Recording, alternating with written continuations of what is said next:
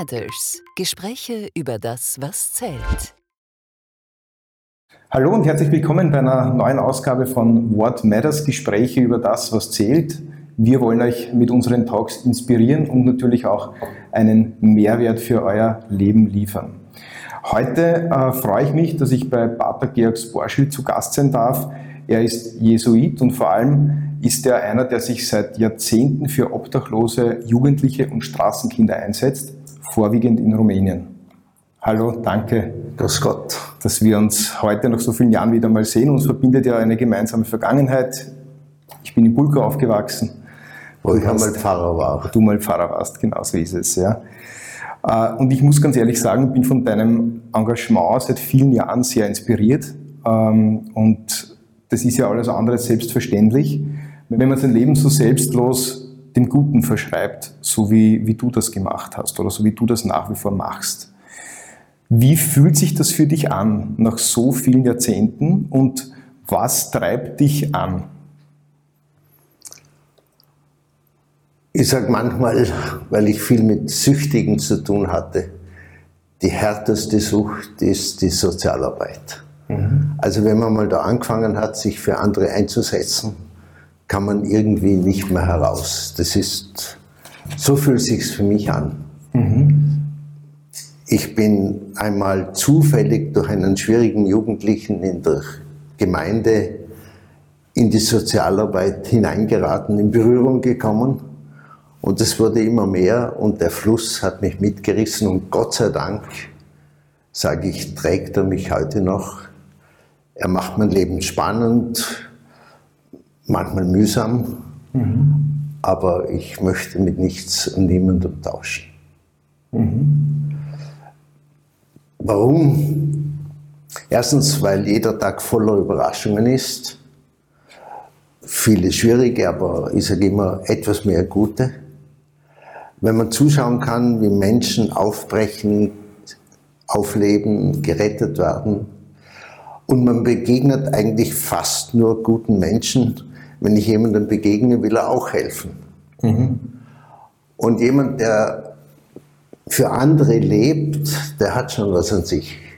Der hat einen gewissen Sympathiewert. Mhm. Jedenfalls bin ich mit meinen Freunden gerne zusammen. Das sind jetzt die Freunde auf der Straße oder in der Roma-Siedlung, genauso wie die Freunde, die mich unterstützen. Also ich habe den Luxus der schönsten, spannendsten Umgebung. Mhm. Die anderen gehen mir vielleicht aus dem Weg oder finden das lästig und ich vielleicht auch. Mhm. Ich bin verwöhnt mit Spannung. Mhm. Haben wir in unserer Gesellschaft es vielleicht ein bisschen verlernt, großteils, wie gut es tut, anderen Gutes zu tun und zu helfen? oder ist das Thema Menschlichkeit, äh, jetzt auch wenn man sich ein bisschen diese Flüchtlingssituation anschaut, ist das ein bisschen verloren gegangen oder geht es ein wenig verloren? Also aus meiner Sicht sage ich nein, mhm. aber vielleicht begegne ich nur bestimmten Menschen oder kommen nur bestimmte Menschen mir nahe. Äh, ich behaupte, dass im Grunde jeder helfen will. Mhm. Dass jeder im Herzen etwas hat, was ihn dazu drängt und dass sich dabei gut fühlt oder glücklich fühlt oder erfüllt ist. Nur wird eine Wohlstandsgesellschaft, wo auch das Soziale total organisiert ist, vielleicht hat man weniger Chancen zu helfen. Mhm. Äh, man wird weniger unmittelbar provoziert zu helfen.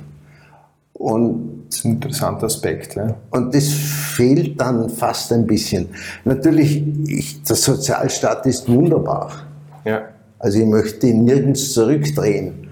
Aber der Sozialstaat kann organisieren, kann Geld geben, kann Gesetze machen, aber es kommt dann immer noch auf die Menschen an, die einen Suchenden, Notleidenden berühren, die eine Beziehung haben. Letztlich will doch jeder nicht allein sein, anerkannt werden, geliebt werden. Und der Staat ist nicht einer, der lieben kann. Ja. Aber er braucht die Menschen, die dann leben und die Liebe weitergeben. So bietet der Staat eigentlich einen tollen Rahmen. Der sollte aber die Liebesfähigkeit des Menschen nicht zuschütten, sondern eigentlich beleben. Und da ist vielleicht manchmal ein Problem.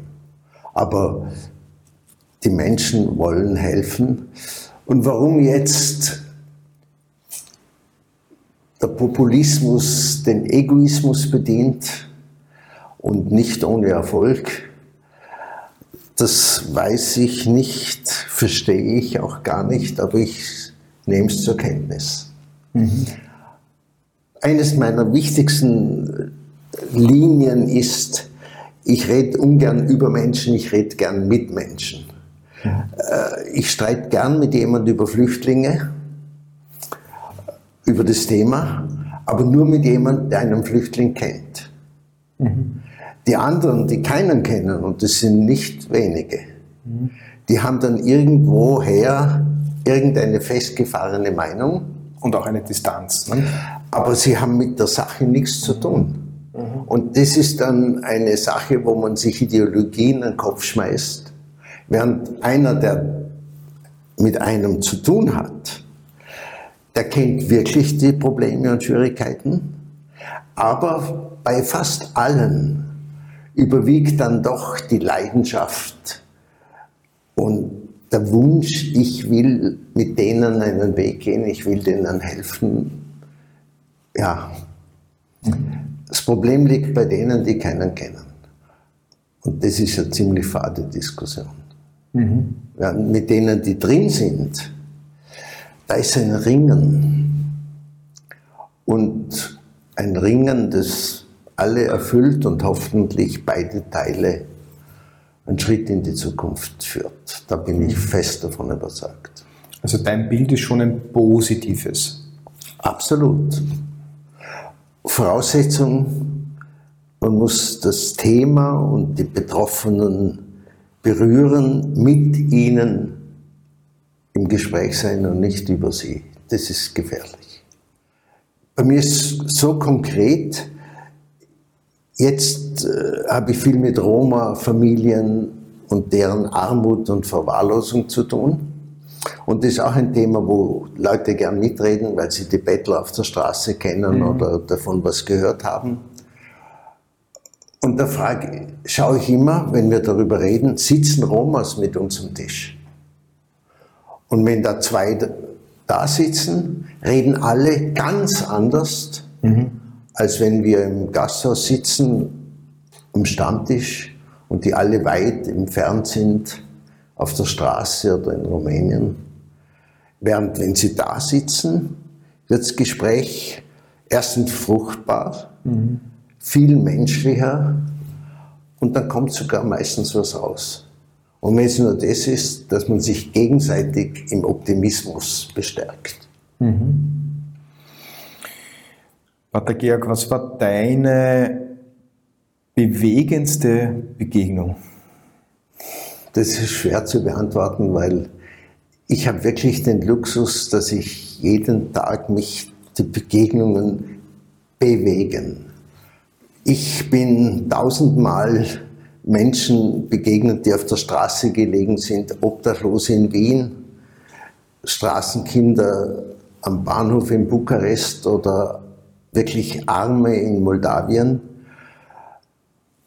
Wenn du ganz nah dran bist, wirst du bewegt. Mhm. Du musst gar kein Idealist sein und ein Heiliger.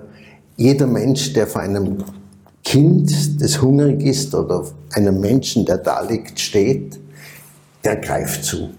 Mhm. Und deshalb bewegen mich bis zum heutigen Tag diese, meine alltäglichen Bewegung, äh, Begegnungen. Mhm. Es geht sogar so, dass ich es eigentlich brauche. Wenn ich durch meine Roma-Siedlung gehe, dann komme ich mit tausend neuen Aufgaben Bettelbriefen Ideen zurück ja. und setze mir, was kann man jetzt da machen? Also ich schlafe dann nicht ein, sondern ich bin dann voller Energie. Und für diese Bewegung und Energie, die mir geschenkt wird, bin ich heilfroh. Die hält mich noch im Gang mit 75. Mhm. Ist es manchmal trotzdem frustrierend, wenn man weiß, das Welthungerthema beispielsweise, so wie der Schau Ziegler ja sehr, sehr gutes Buch geschrieben hat darüber, oder mehrere sogar, ähm, dass es nur immer so viel Leid, so viele Kinder gibt, die hungern müssen, wo man eigentlich wüsste, wie man diesen Welthunger eigentlich stillen könnte. Ja und nein. Es wird oft gesagt, das ist ein Tropfen auf dem heißen Stein, was wir tun. Mhm. Ich bin gegenteiliger Meinung. Jeder Mensch, der gerettet wird. Wir haben als Motto ein Wort aus dem Talmud, das heißt, wer ein Leben rettet, rettet die ganze Welt. Und dieses Experiment kann jeder mit sich selber machen. Versuche mal einem Menschen zu helfen, einem Nachbarn, irgendeinem, und schau mal, was in dir dann passiert. Dann siehst du die Welt anders. Mhm. Fühlst dich manchmal sogar wie ein Weltmeister.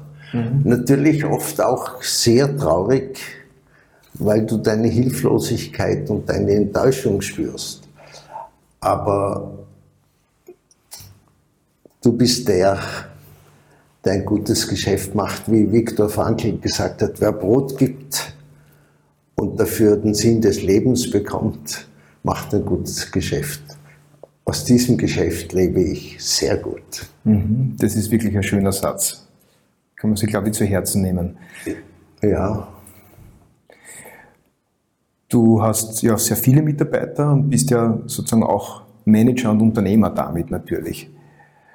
Was ist dein Tipp an Manager, überhaupt jetzt in Zeiten wie diesen, wo wir Pandemien haben etc., äh, was ist dein Tipp an Manager, wenn es jetzt um zwischenmenschliche Aspekte geht? Also Unternehmer ist für mich ein wichtiges Wort. Ich sage auch jedem Unternehmer, von dir will ich lernen. Das ist einer, der sich was einfallen lässt, einfallen lässt, einer, der sich von einer Aufgabe packen lässt.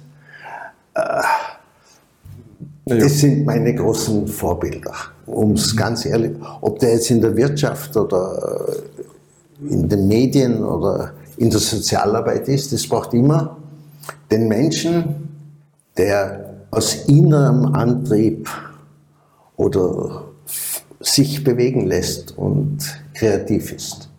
Es tut mir schwer, weil ich kenne schon Manager und Unternehmer, die sind auch menschlich meine Vorbilder. Norbert Zimmermann zum Beispiel. Dem habe ich nichts zu raten, von dem habe ich nur zu lernen.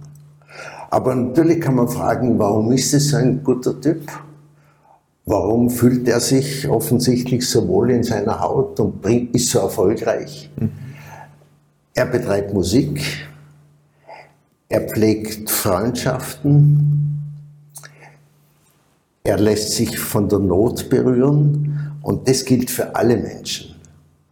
Und die Gefahr bei einem Manager könnte sein, dass er von der Musik, von den Freunden, vielleicht auch von der Familie entfernt wird und dass er dann in einem Glaskasten vielleicht sitzt. Mhm. Und dann verspielt er sein Leben. Weil ohne Musik und ohne Freunde und ohne Familie, um das, was sich da in der Liebe bei uns allen abspielt, kann auch der erfolgreichste und reichste Mensch nicht leben. Mhm. Und ein Manager soll sich fragen, was bringt es mir? Wo fühle ich mich wohl in der Haut? Was macht mir Freude? Er muss auf sein Herz hören und das sagt es ihm schon. Mhm. Aber auf sein Herz hören ist oft eine Gegenbewegung zum Blick aufs Konto mhm. oder auf Erfolge. Man muss beides tun und man muss auch das schöne Wort Spiritualität selber ein bisschen pflegen. Mhm. Die Leistung pflegt ein Manager sowieso, das muss er. So sehr, dass er oft, wenn es um ihn selbst geht, äh, verarmt. Aber es ist jetzt kein Ratschlag. Man muss auf sich selber schauen. Gibt es ja oft das, oder ähm, wenn wir jetzt hernehmen, das Gefühl Angst, Existenzängste, ähm, die und, und generell Angst vor Leistungen oder vor, vor gewissen Ergebnissen etc., was ja oft der Fall ist im beruflichen. Was rätst du hier? Also bei den Jesuiten gibt es eine ganz wichtige Regel. Zweimal am Tag muss man die Augen erheben und danken. Mhm. Und das kann man auch ganz weltlich sehen. Zweimal am Tag hinaufschauen, nicht jetzt in alle Probleme hineinschauen, sondern in die Weite des Himmels schauen, Überblick gewinnen und danken. Das ist das Allerwichtigste. Ich sage halt noch, alle meine Kinder wissen das. Es gibt ein magisches Wort, das heißt Danke. Weil wer dankt, sieht, was er hat. Wenn ich bitte, sehe ich, was ich nicht habe. Mhm. Und zu übersehen, was wir alles haben, ist eine Katastrophe. Ja. Aber es ist natürlich auch so, je mehr man hat, umso schwerer ist es zu sehen. Und diese Übung, Danke zu sagen, gilt nicht nur für die Kinder, sondern auch für mich, wenn ich nur die Probleme sehe, dann ist es ganz gut, wenn ich mal aufschaue und sage, das alles kann ich, das alles habe ich. Und wenn ich darüber zum Staunen komme, fließt plötzlich wieder eine Energie zu neuen Taten. Mhm. Danken mindestens zweimal am Tag rate ich jedem. Dann spürst du, was du kannst, was du hast und freust dich. Und letztlich ist die Freude die Energie zum Weitergehen. Mhm. Und was riskieren. Aus dem Dank kommt Mut und den brauchen wir. Mhm. Das Borschild, du hast den 75. Geburtstag gefeiert, kürzlich. Was sind, du hast deinen Verein Elia, bist hauptsächlich ja unterwegs, äh, nach wie vor in, in Rumänien. Ich lebe seit 30 Jahren in 30 Rumänien. Jahren in Rumänien. Ähm, was sind deine Ziele, die du noch hast, oder was sind deine Vorhaben, die du dir noch setzt? Natürlich bin ich froh, wenn ich gesund bleibe und in Bewegung bleibe. Die Bewegung jetzt vom Gehen bis zur täglichen Arbeit, die hält mich fit und ich hoffe, das darf ich noch lang dann schaue ich natürlich immer genauer, welche Freunde, welche nahen Menschen sind mir geschenkt. Das ist, wird immer noch wichtiger. Bis hin zur Frage, wer hält dann deine Hand, wenn es zu Ende geht. Mhm. Ich habe mir vorgenommen, mitzuarbeiten und mitzuhelfen, solange ich kann. Mhm. Und bin dankbar für alle, die mich noch in Anspruch nehmen und brauchen und mir ihre Freundschaft schenken. Viel Neues werde ich wahrscheinlich nicht mehr anfangen. Das habe ich ein Leben lang getan. Ja. Aber wenn etwas auf mich zukommt und ich was tun muss, ja. werde ich es tun. Da bin ich immer, noch übermütig. Jetzt sage ich danke für, diese, für, die, für die Zeit, für diese wertvollen Minuten. Und äh, ja, alles Gute weiterhin. Danke für dir die Arbeit. und gratuliere dir zum Unternehmen. Danke. Danke auch an euch, liebe Hörerinnen, Hörer, Zuseher, Zuseherinnen. Ähm, wenn ihr Lust habt auf mehr, www.wort-matters.at und natürlich möchte ich nicht unerwähnt lassen, die Webseite äh, von deiner Organisation? Elia elia.ro, oder? Ja. Ist es, glaube ich. Ja, elia.ro. Siehst, wie weit entfernt ich von der modernen Welt bin. Das macht gar nichts. Aber das danke alles, alles Vor- und. Nachteile. Da brauche ich Hilfe. Ja. ähm, alles Liebe, bis zum nächsten Mal.